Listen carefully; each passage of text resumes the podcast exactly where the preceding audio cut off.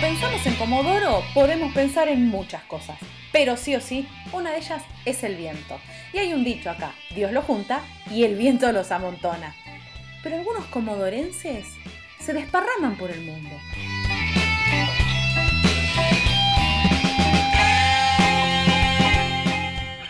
Yo soy Rocío Barquín y en este podcast de ADN Sur vamos a charlar con comodorenses por el mundo.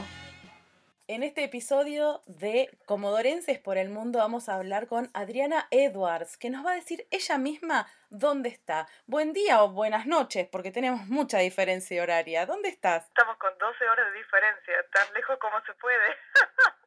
Estoy en el Japón, en una ciudad que se llama Saitama, que está a aproximadamente 40 kilómetros al, al noroeste de Tokio. Contame hace cuánto tiempo que estás viviendo en Japón.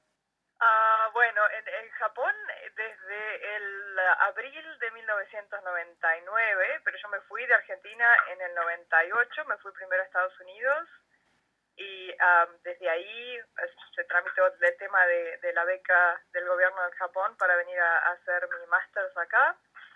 Eh, me vine a estudiar, estuve después hasta el 2002. En el 2002 emigré a Sudáfrica, que es el, el país de mi papá. Um, estuve en Sudáfrica haciendo investigación para mi, mi, doctorado en historia hasta el 2000, a fines del 2005. En el 2006 me volví para el Japón y ahora ya me quedé acá desde el 2006. Ya, ya, he hecho raíces acá. Diga, es un, lo que vos me comentás, es un derrateo bastante, digamos, largo y por lo que se ve impulsado por algo que tiene que ver con tu vocación, que es, para decirlo, lisa y llanamente la historia. Tenés un máster que hiciste en, en Japón, pero ¿cómo fue estar en Comodoro y decir, bueno, lo que quiero es esto y me tengo que ir de acá para lograrlo? Mm, a ver, es complicado eso, ¿eh? Qué linda pregunta. Yo creo que hay, hay un clic que es un clic genético. Somos hijos de inmigrantes y en algún momento las valijas nos atraen. Como decía un profesor de, de antropología que, que teníamos por allá, descendemos de los barcos. Claro, sí. los argentinos, ¿viste? Um, por un lado es el tema de la, de la, exploración de uno mismo, de ya salir y ver, a ver qué pasa. Este, y por otro lado el tema del desafío de en, encontrarse a nivel académico con, con ciertas limitaciones o tener la curiosidad de lo que es trabajar con gente que, que tiene esos nombres importantes en, en, en, los, en los niveles académicos que uno quiere trabajar, ¿no? Y vos me mencionas la historia, bueno, sí, yo eh, hice mi, mi, profesora, mi profesorado en historia allá en, en la Universidad de la Patagonia um, y después como una extensión de lo que yo quería hacer, que era especializarme en temas de identidad y de inmigración, um, continué haciendo investigación desde la sociología. Viste que a veces parece que eh, el tema de pasar de un campo de investigación a otro no es muy bien visto en ciertos ámbitos, viste que son un poco más tradicionales. Y costó el cambio, um, costó ese cambio desde la historia a la sociología y uno de los profesores con los que yo quería trabajar, que son, um, hay, hay algunos expertos en el área acá en, en, el Asia y me gustaba mucho lo que él estaba haciendo, que era el profesor uh, Hashimoto Kazuyuki. Uh, me contacté con él en el 98 y comenzamos el proceso de conseguir una beca para venir para acá. Y él estaba a punto de jubilarse en ese momento y fue una cosa de, bueno, me quedo, no me jubilo, extendió su, extendió su, su trabajo por otros 3, 4 años para, para aceptarme como estudiante de grado. Ah, pero eso es buenísimo. que te acepte y posponga su plan de vida para poder, digamos, acompañar tu formación es un honor. ¿Te imaginas la responsabilidad también, no? Sí. bueno, tenía que hacer, eh, siempre fui muy responsable a nivel académico, pero cuando llegué y, y darte cuenta que esta persona está, eh, como vos decías, posponer sus planes de vida para, para aceptar dos estudiantes. Él aceptó dos estudiantes. Uh, uno eh, que, era, que es japonés, que todavía obviamente trabajamos juntos también, él está en otra universidad. Él fue mi compañero de, de ese curso de máster y, me to y a mí, me aceptó a mí y fue sigue siendo un honor. Esta es la persona que, a, a falta de eh, la presencia de mi padre cuando, cuando yo me casé, él, él fue la persona que me acompañó en mi casamiento. O sea, ah, es súper importante. Sí, no, él, es mi consejero, es, es, el abuelo postizo de mi hijo, eh, todavía está, siempre. Ah, ya, ya, tiene una edad muy avanzada, pero es, es, muy activo. Y él es la persona que me dio el, también el coraje y el empujón final de decir, bueno, eh, ¿te venís o no te venís? Es, es una, un estilo de vida muy distinto en Asia. El tema del idioma también estaba. Eh, obviamente él se maneja en inglés, pero para mi, estudiante, para mi estudio de grado era importante aprender japonés también. Y él dijo, bueno, dale, vamos. Y eso es muy difícil porque dicen que uno pasa mucho tiempo por ahí, depende de las habilidades que tenga, aprendiendo otro idioma. Pero, digamos, mal que mal, el inglés uno, aunque sea, lo escucha en una película. Pero el japonés dicen que es muy difícil y no es tan, digamos, tan común ni siquiera tener el oído acostumbrado. ¿Es cierto que es tan difícil que lleva tantos años aprender? Ah, es, mira, es uno de esos idiomas en los que después de tantos años yo a veces encuentro cosas y digo, ah, mira vos, así se decía. Es una cosa de aprender constantemente porque es, es uno de esos idiomas milenarios que ha, ha sufrido una evolución tremenda, ¿viste? Eh, tienen tres tipos de tres tipos de escritura, tres tipos de alfabetos que se combinan para hacer el idioma. Ya, ahí es un lío. Ninguno de esos, claro, y ninguno de esos es, es el alfabeto eh, occidental. Claro. O sea, cuando llegué, viste, me encontré con el, con el grupo de becarios con el que yo llegué en, en el 99, en abril del 99. Éramos todos profesionales universitarios, todo, viste, todo gente muy preparada y gente con experiencia laboral y todo, y, pero éramos todos analfabetos. Claro, ni leer ni escribir. Nada, viste, llegamos y, fue una cosa, nos pusieron en un aula y bueno, muchachos, a ver, tienen eh, desde abril hasta los exámenes de ingreso del curso de Masters en septiembre. Este es el tiempo que tienen ahora para aprender lo suficiente del idioma para pasar el examen de ingreso en japonés. Ah, y encima, claro, porque no es que, bueno, son de otro lado, les hacemos el examen de ingreso en inglés porque lo que queremos es ver sus capacidades académicas. No, en japonés, listo. No, el tema de las capacidades académicas ya se había evaluado antes de que nos dieran la beca. Y en las, en las embajadas de, de Japón, de los eh, países donde estábamos, ya habíamos hecho nuestros exámenes, eso ya, había pasado, ya las teníamos claras. El tema, el proyecto de investigación se había aprobado, teníamos nuestros consejeros académicos, todo. Pero cuando llegamos el tema fue, bueno, muchachos, viste, será 1999 y, 99 y es todo muy global y lo que sea, pero la mayoría de las clases, las reuniones con los consejeros y todo las van a tener en japonés, así que pónganse las De abril a septiembre em, aprendiste a hablar a leer y escribir o solamente hablar? ¿Cómo fue eso? Hablar, leer y escribir. El, el, examen de ingreso tiene las tres, eh, los tres niveles. Es cierto eso que dicen, que para hablar un idioma te tienes que meter adentro de la cultura y es la manera más fácil porque es eso o te, o te morís de hambre o, o no podés pedir donde, preguntar dónde está el baño. Tienes que sobrevivir, sí, tal cual. Eh, yo he tenido compañeros donde, viste, te agarras el ataque de risa, pero la primera semana cuando volvieron del, del supermercado, eh, ya encontré este paté, es un espectáculo, está buenísimo, tiene, viste, eh, un paté saborizado de no sé qué, y cuando empezamos a leer nos, nos dimos cuenta que estaban comiendo comida para gato, ¿viste? Fue espectacular. O sea, teníamos que aprender o teníamos que aprender, no nos quedaba otra. Aprendés a través del shock.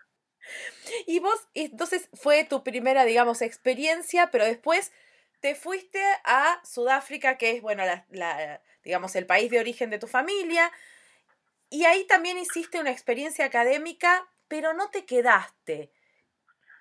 No, no me quedé. Vos sabés que la idea era experimentar también y ver, ver qué pasaba con el tema de las raíces, y Sudáfrica está, es, tan distinta ahora comparada con el país que había sido el país de mis abuelos, ¿viste? Y es, es, un, es un lugar espectacular, a mí me encanta Sudáfrica, yo ¿viste? siempre en el alma, pero eh, los cambios políticos también, en el momento, el, momento histórico en el que yo estaba allá, la situación estaba muy jorobada, fue después de la presidencia de Mandela, que era la, claro. Eh, la edad de oro de Sudáfrica, la presidencia de Mandela, y después se vino todo un desbande, ¿viste? Sí, se complicó. Se puso complicada la cosa. Y a nivel laboral se puso muy complicado también es con el tema de eh, las políticas de, eh, impuestos y las políticas de empleo, que las, las empresas tienen que tener un cierto porcentaje de grupos étnicos. se hizo muy difícil como una persona blanca claro. conseguir empleo.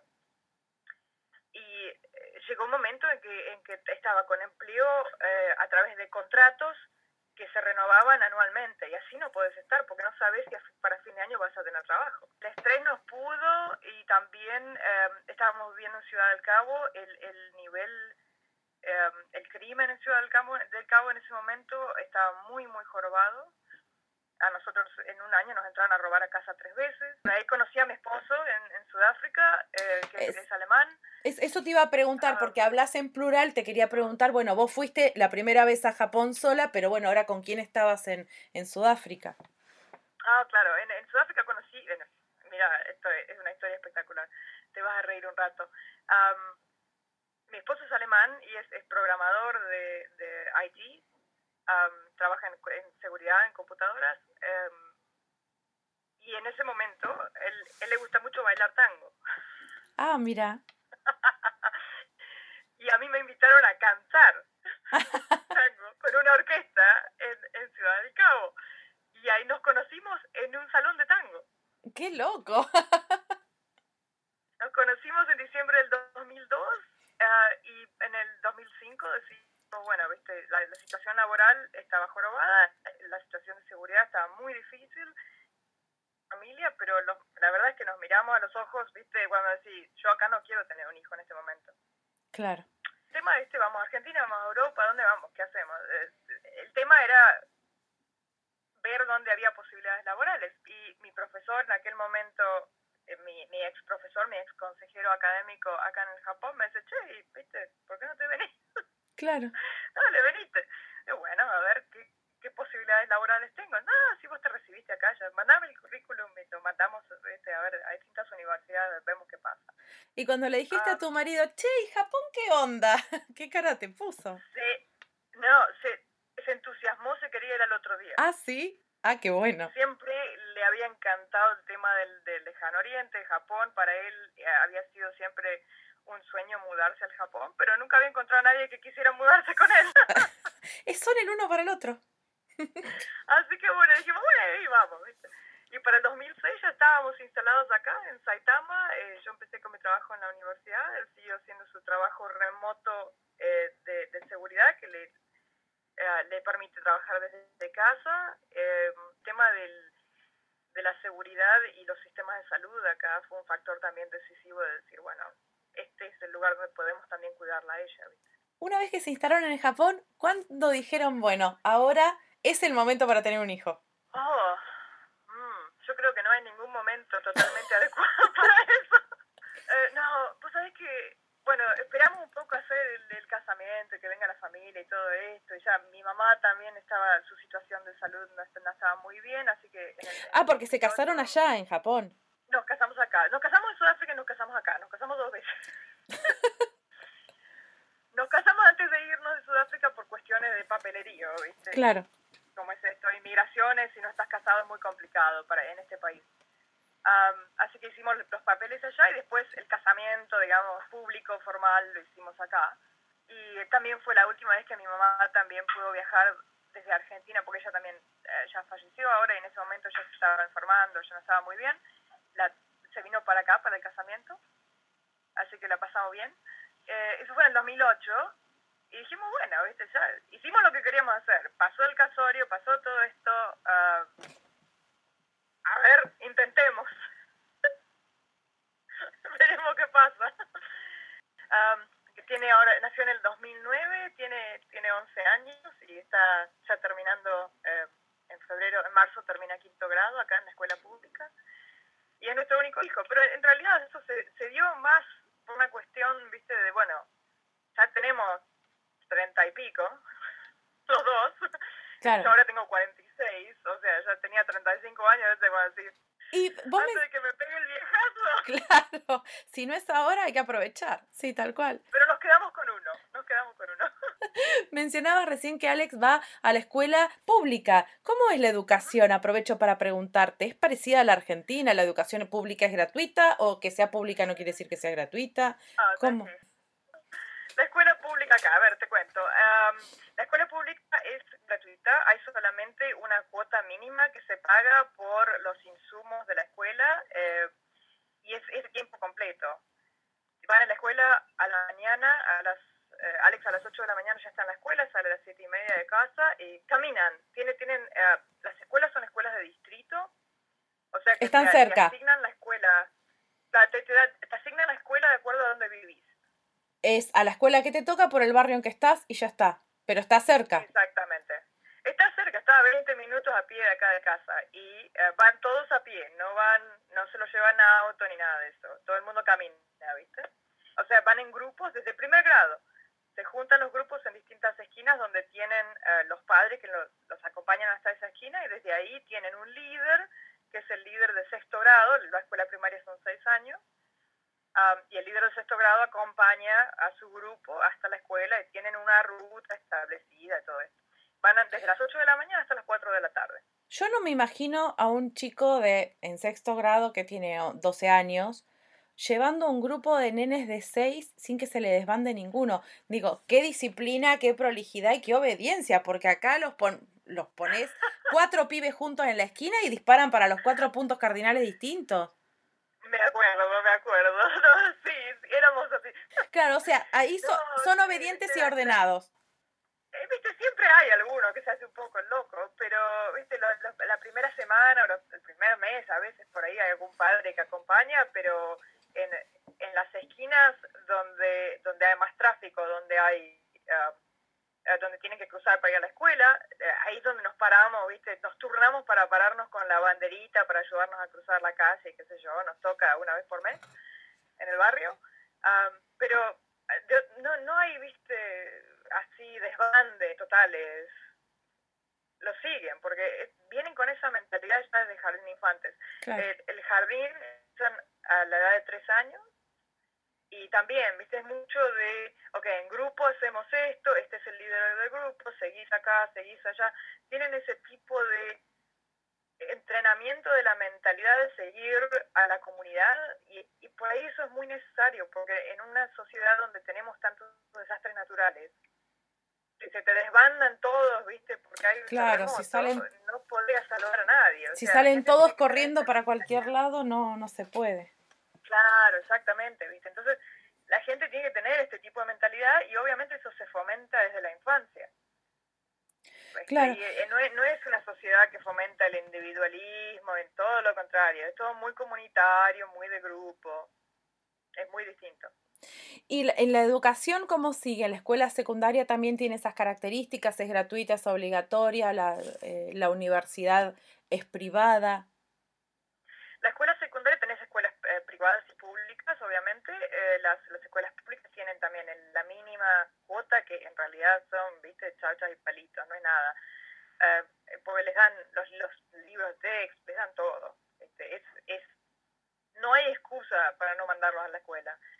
Uh, la escuela es obligatoria hasta el cumplimiento de, de la escuela secundaria la universidad no es obligatoria, obviamente, eh, pero tienen también la opción de la escuela, de, las, eh, de los colegios terciarios técnicos o la universidad. universidad. Yo trabajo en una universidad nacional, en una universidad pública, y también hay universidades privadas. Las privadas son, son caras, son muy caras, comparadas con las públicas. Las públicas se pagan, no son gratuitas, pero no es algo que sea imposible de, pagar. Es, es hay muchas ayudas de gobierno, hay muchas becas, eh, se, trata de fomentar la educación superior. El eso te iba a preguntar si hay alguna ayuda o digamos, es porque por ahí acá nosotros tenemos universidades eh, gratuitas, públicas y gratuitas, pero a veces los chicos no pueden terminar, o sea, los jóvenes que empiezan no pueden terminar porque nada, hay que ponerse a trabajar para ayudar en la casa, digamos, porque aunque sea gratuito está el costo del colectivo, el costo de los materiales y también,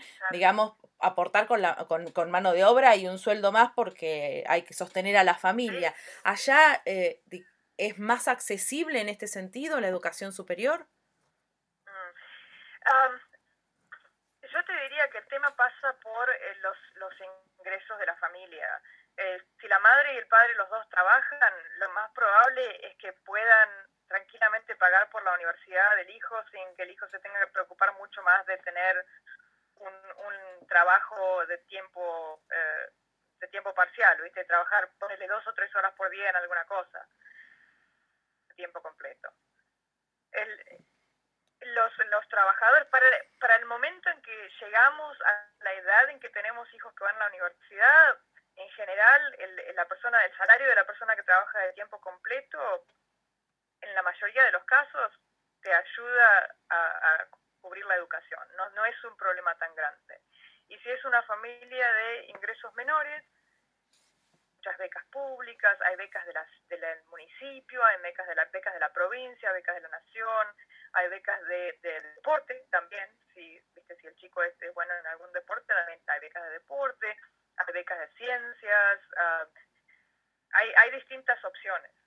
Y se trata de que, viste, de fomentar de que los chicos vayan a la universidad y tengan una carrera y terminen una carrera. No todo el mundo estudia, hay una tendencia en la generación que tiene ahora, viste, menos de 25, a encarar así proyectos alternativos, como ser, viste, expertos en videojuegos o en diseño de videojuegos o este tipo de, cosas que no tienen educación formal en la universidad, pero que sí se consideran eh, empleos de tiempo completo. Así que hay, hay chicos que salen de la secundaria y que son, viste, máster los tipos de, videojuegos y que inmediatamente cuando salen de la secundaria ya tienen trabajo en las empresas de videojuegos. Claro, eso es una, eso allá es toda una, una industria. Em, es una industria espectacular, ¿viste? Pero, eh, o sea, es pan para hoy y hambre para mañana, porque la generación que ahora trabaja en esto, a lo mejor tiene empleo por los próximos, no sé, cinco años, seis años, o sea, cambia toda la tecnología y si no se adaptan a eso, viene otra generación que los va a reemplazar. Tema con la mentalidad, ¿viste? Que tenemos que hacerles entender que esos son, serán trabajos de tiempo completo ahora, pero que son trabajos que les van a durar cinco o seis años. Claro, cuando uno piensa en Japón, yo, o sea, viste que vos tenés algunas, eh, algún preconcepto siempre, viste, vos te dicen Japón y siempre hay un par de imágenes que se te aparecen, ¿sí? En, en, en, la, en la cabeza, qué sé yo, no sé, a mí se me aparecen los árboles de cereza, por ejemplo, ah. eh, y la gente que trabaja mucho, todo el tiempo. ¿sí? ¿Es así esto o vos que ya vivís ahí desde hace mucho tiempo decís, no, no, en realidad la imagen que tendrías que tener en la cabeza pasa por este otro lado? A ver, el tema de, de, trabajar mucho es, yo creo, un, una imagen internacional que se han hecho los japoneses, que es el resultado de cómo recuperaron al país después de la Segunda Guerra Mundial no es el resultado de lo que son las nuevas generaciones. O sea, no viven trabajando. No, no. Las nuevas generaciones han logrado un montón de, eh, de beneficios laborales a través de, de los gremios. el tema de que se le dé más, más, uh, más beneficios por paternidad, por ejemplo. Eh, hay, hay, hay un empuje muy grande para que la gente pase más tiempo con la familia y no tanto tiempo en la empresa por ejemplo, ahora, viste, dentro del tema de la pandemia y todo esto, en, todo el mundo, está, uh, trabajar desde casa, esto, lo otro. al principio acá hubo una resistencia de las, de las generaciones más, más, más viejas, viste, la gente en los 50, 60 años. No, hay que ir a la empresa. Claro. No, se trabaja desde casa. Acá, viste, te vas a la oficina. Y esa, esa es la imagen de esa generación la generación nueva inmediatamente, sí, viste, trabajo desde casa, ningún problema. Claro, pero no es tampoco que están trabajando todo el día y no tienen tiempo libre para el ocio, para algún hobby o para alguna otra cosa, no, ya no. El tema de, no, los, los, los hobbies son una cosa muy sagrada en el Japón. Una de las primeras cosas que un japonés te va a preguntar es, ¿tenés algún hobby? ¿Y si decís que no te miran raro? Es como que, viste, ¿en serio? ¿Sí? ¿No haces nada además de trabajar? Mm. Capaz que piensan que haces algo que no se puede decir. Sí, sí, por ahí, ¿ves? No, pero si, si no jugás videojuegos o, o mirás películas o, o aprendes otro idioma o haces algún tipo de arte o pintas o, o haces bonsai, ¿viste? O alguna cosa, haces algo, haces algo que, que te expanda la mente, qué sé yo. Es como que se ha transformado en, en, también un requerimiento social que tenías que tener alguna cosa artística o cultural o algo más, más allá de tu trabajo. Y es como que sí, se ha transformado en un, en un, en un requerimiento. se ha transformado en un requerimiento. Es, es una de las primeras cosas que aparece en una conversación con una persona que recién conoces. ¿Cuál es tu hobby? ¿Y cuál es tu hobby, Adriana? Mm, a ver. no, viste, yo soy, yo soy un gusano de los libros, yo leo. Yo leo cualquier cosa que me cae en las manos, viste, libros hay por todos lados. Y también en casa eh, nos gusta mucho hacer cosas que tienen que ver con, eh, con lo creativo desde, desde los disfraces y el cosplay y todo este tipo de cosas. Sí, sí. mi, marido cuando, cuando era joven y estaba en Alemania, él trabajó para eh, una empresa de, de, cinematografía y de efectos especiales, así que también, viste, él diseña cosas y le encanta hacer todo tipo de cosas. Eh, cosemos, pintamos, hacemos trajes. Este año hicimos una, una armadura de los Mandalorian, de, de Star Wars. Eh, ¿viste? Cada año hacemos alguna cosa así para Halloween y para, y para, eh, para el Comic Con, el Tokyo Comic Con. Y no, sí, no, viste, pintar y hacer cosas ese tipo de, hacer trajes, viste, las películas, ese tipo de cosas, nos encanta. Y después de ese primer encuentro con alguien que recién estás conociendo, que te pregunta cuál es tu hobby, digamos, y es muy difícil entablar una amistad, una relación, por ahí amistosa en los términos que nosotros, la, nosotros los argentinos, digamos, la concebimos, que somos amigos, nos llamamos a cualquier hora, nos mandamos un mensaje, nos vamos, nos visitamos, si tenemos un problema a cualquier hora, che, no sabes lo que me pasó, venite. Es así, es, más difícil. Es muy distinto. Hay gente que considero mis amigos de toda la vida, que han, han sido mis amigos de la época de la universidad acá, de hace este, más de 20 años y que tenemos ese tipo de relación eh, que son mis hermanos. Algunos de ellos son japoneses, otros son extranjeros. Hay mucha gente de mi generación que vinimos a estudiar acá en el 99, en el 2000 y que todavía y que están de vuelta acá en el Japón. Y tenemos nuestras familias acá. hemos, hemos, vuelto un montón. Volvieron. Pero con, con, eh, con el japonés tenés ese tipo de relación y es como que sentís la lealtad y la amistad, pero hay limitaciones del tipo de expresión. Cuando vos decís, viste, el tema de la amistad del argentino, ah, vení para acá, quedate, qué sé yo, tomámonos mate, eh, es distinto en el, en el nivel de expresión. Salís a caminar y viajás juntos y, viste, y tus chicos van a la escuela juntos o se conocen o... Y vos sabés que si te pasa algo, que si tenés una emergencia, te van a ayudar o los ayudas a ellos y puedes dejar los chicos con ellos y salir de corrida al hospital o lo que sea que tengas que hacer. Pero no es no es ese tipo de relación física que tenemos nosotros, ¡eh! ¿viste? abrazo y qué sé yo, esa física que siempre se conserva. Como te decía, ¿viste? yo tengo amigos de, japoneses desde 20 años y hemos hecho las mil macanas juntos. hemos pasado nuestra juventud y ahora nos hacemos los adultos, pero siempre hay una distancia física. Claro. Y esa distancia física también eh, se, eh, digamos, impone la distancia en la que en las cuestiones que por ahí uno charla, porque uno siempre tiene esos amigos con los que vos decís, puede hablar de todo. ¿Sí? Puedo decir de todo. Mm. Eh, eso también es posible a pesar de las distancias físicas, así de, de, de, espacio, de nosotros somos toquetones, nos damos una palmadita, nos tocamos el brazo, nos abrazamos. Me imagino que ahí, por lo que me decís, nada de esto, pero ¿es posible tener esa cercanía en cuanto al nivel de charla? Um, primera vez que yo sentí ese tipo de, de confianza y cercanía a nivel de eh, experimentar, ¿viste? sentarte con alguien y decir, bueno, me está pasando esto, a ver qué pensás. ¿viste? Fue, yo creo que fue cuatro o cinco años después de haber conocido a la gente que, a los amigos que tengo lleva mucho tiempo. Lleva tiempo. Pero, lleva tiempo, pero se consigue. se, consigue, se consigue. Pero es, también muy limitado en el tema que yo te diría, ¿viste? Eh, tengo dos o tres amigos japoneses con los que puedo sentarme a charlar, ¿viste? De, eh, problemas personales o de política o de religión sin que eh, las, los límites sociales o culturales me pongan pongan un stop. Claro. Algunos. Y cuando uno sale a tomar algo o se junta para comer, o ¿cómo es organizar una juntada si es que esto existe? ¿Te juntás en la casa, decís, che, este fin de semana hagamos unas pizzas en casa o no? Nos juntamos en un lugar o te dicen, ¿qué tenés que hacer el 16 de diciembre, por ejemplo? Y programan con mucha anticipación. Y es todo muy organizado. Es todo muy organizado. El tema de la improvisada pasa más por la comunidad de extranjeros. Claro.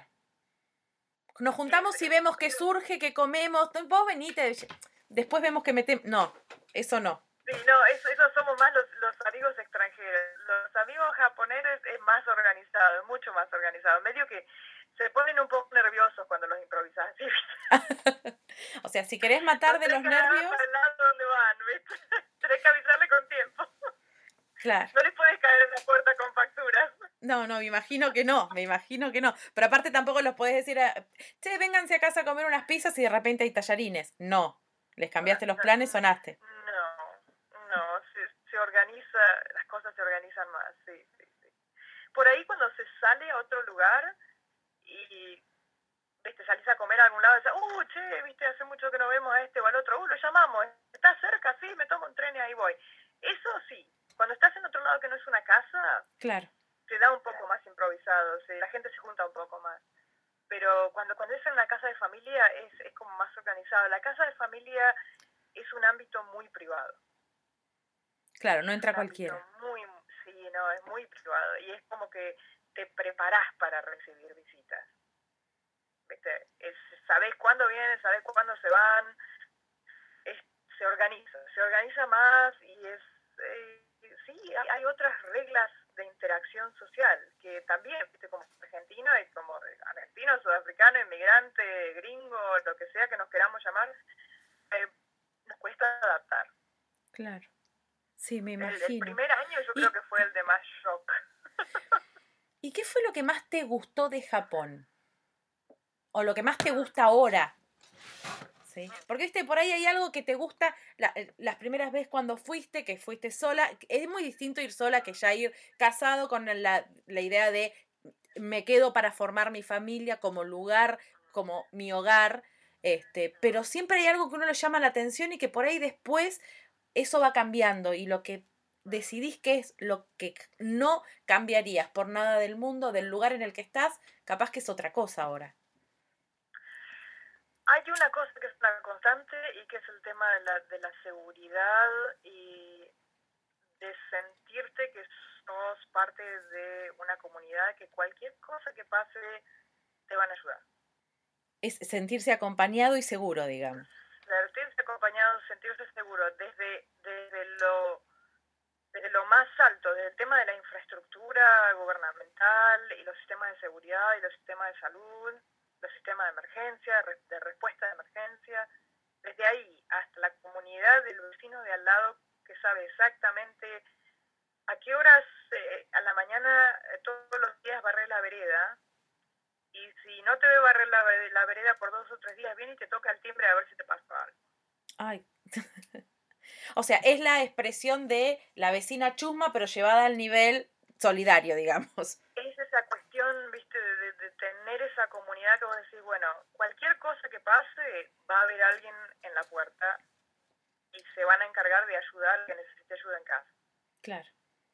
Es, es una, una paz mental que yo creo que después de, de, ciertas experiencias en Argentina, ciertas experiencias en Sudáfrica también, volver acá y volver a, retener ese tipo de, seguridad es algo que me mantiene acá. ¿Y hay algo que no te guste? Que vos decís, esta parte de la sociedad, de la cultura, lo que sea, esta parte la verdad que si la borráramos sería ideal. Creo que la, la parte que, se, que yo creo que necesitaba cambiar y que está cambiando de manera increíble este año es la resistencia a los avances y a los cambios sociales y, tecnológicos. Hay una resistencia muy grande. Si yo te digo esto, no me lo vas a poder creer, pero hay una somos un país, somos un país de gente ah, de edad avanzada. Tenemos un caso de, natalidad negativa. Eso es complicado, sí. Es muy complicado. Y hay, y hay un montón de gente de edad avanzada que continúa, uh, continúan siendo los líderes a nivel laboral en muchos en muchas áreas de, de trabajo. Y esta gente que no se jubila está, eh, está haciendo muy difícil los cambios.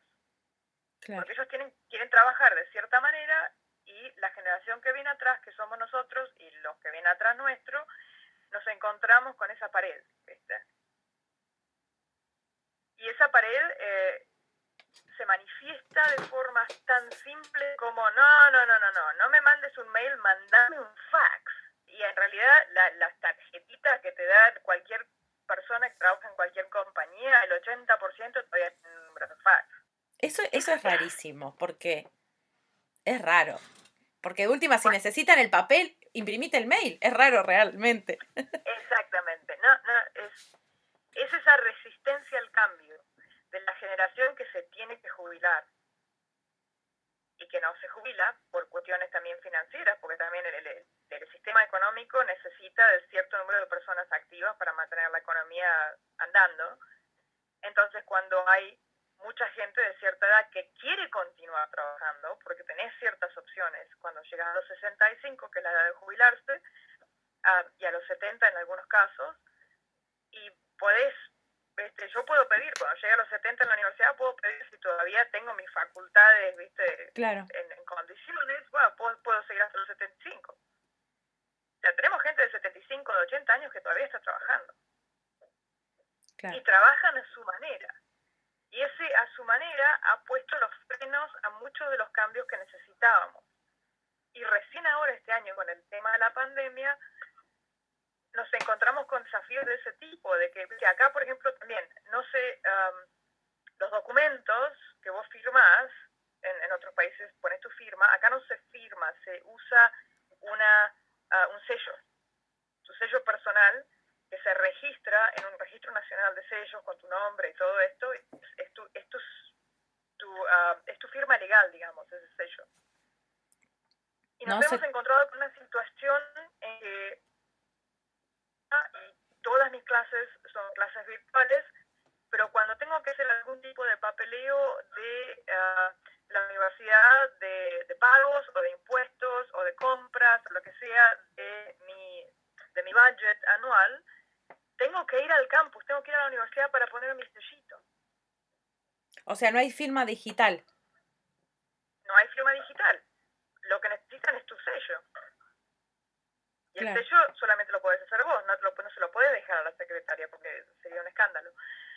O sea, todo ese tipo de impedimentos por el tema de la estructura tradicional, la, la, estructura y esa mentalidad tradicionalista de hacer las cosas de una cierta manera, no, esto es como lo hemos estado haciendo en los últimos 200 años, entonces, viste, trae el sellito. Y esto es como lo hemos estado haciendo de 1980, mandar un fax. Esa es la mentalidad que tenés que aprender a lidiar con ellos, negociar con ellos, a, a enseñarles que hay cosas mejores, y recién el, el, gobierno nacional, este año con este asunto de la necesidad de cambiar los sistemas, están organizando los sellos digitales, claro. este, tu sello personal va a tener una, eh, una digitalización eh, encript, no sé cómo decirlo en castellano, se me olvida. Eh, Encriptada. Hay cambios que son necesarios y que tar han tardado demasiado tiempo. Ahora de golpe hay que hacerlo. Claro, de, de, afuera uno lo que percibe, lo que sabe, lo que conoce es que es una sociedad profunda, con profundas tradiciones. Lo que no me imaginaba era esto que vos me contás, que justamente son esas tradiciones y esa forma de hacer las cosas lo que está frenando un poco el avance. Los cambios, sí, sí, sí. sí. Eh, ninguna, eso, eso es algo que, viste, siempre hemos cuestionado y mi generación, nosotros los que estamos en los 40, viste, que estamos estancados en el medio de esa generación que no se jubila y los que vienen atrás nuestro. Claro. Y tenemos esa cosa de ser los mediadores y los negociadores entre las dos generaciones, estamos en el medio ahí. Y te digo que a veces se vuelve tremendamente estresante. Claro, es, co es, es complicado. Oh, es complicadísimo tener los, los dos polos, ¿viste? Nosotros ahí en el medio. Sí, me imagino. Como para cerrar, yo no puedo cerrar la entrevista si no hago las preguntas porque a mí me encanta comer.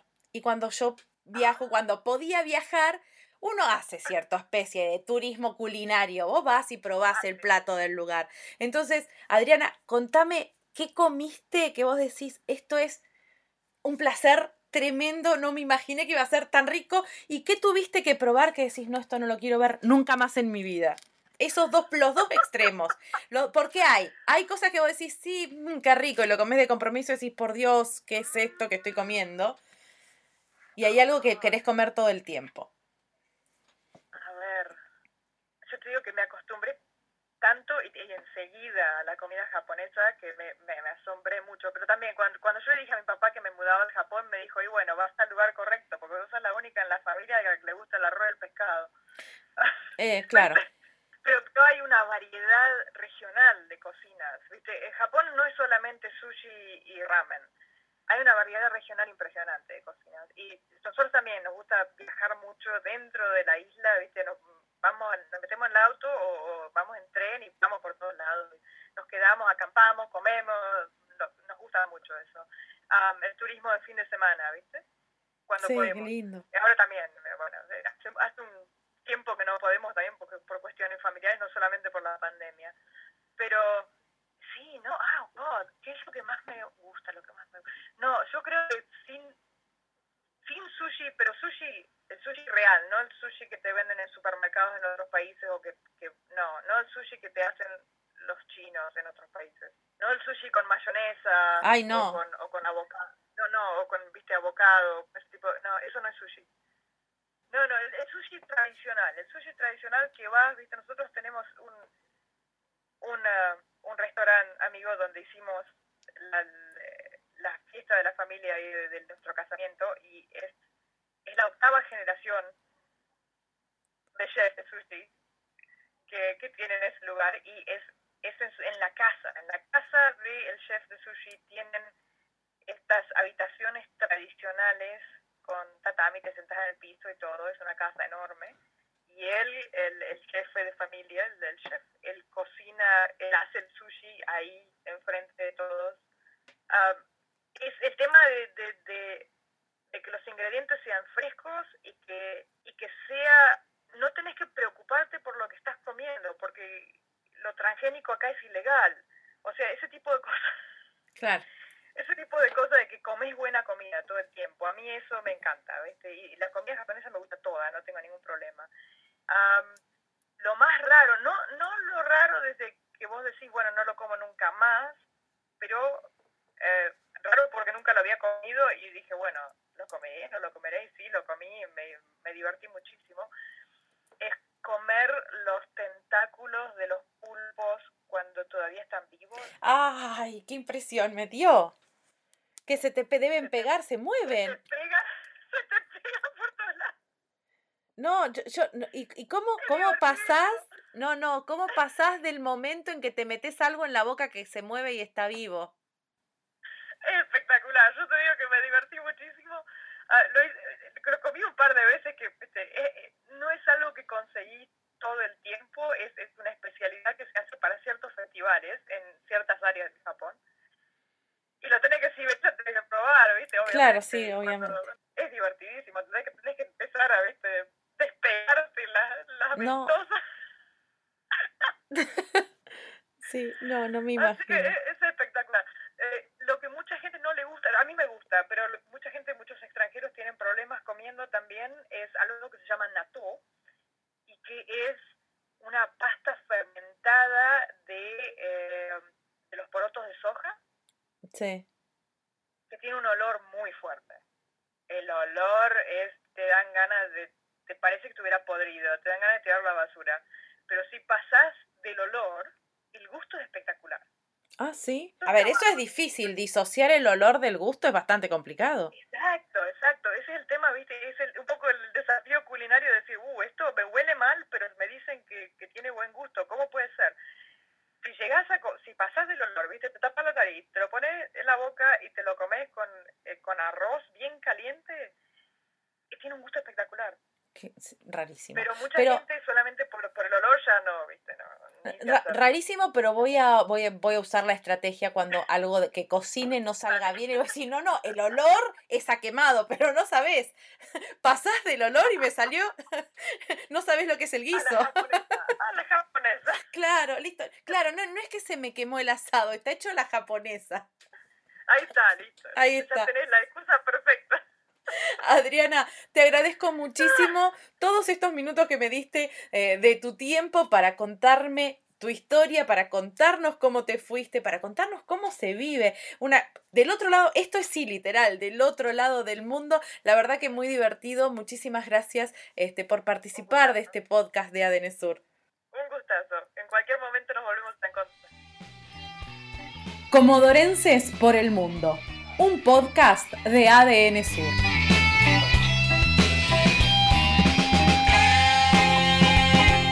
Mi nombre es Rocío Barquín y la próxima semana vamos a conocer la historia de otro comodorense por el mundo.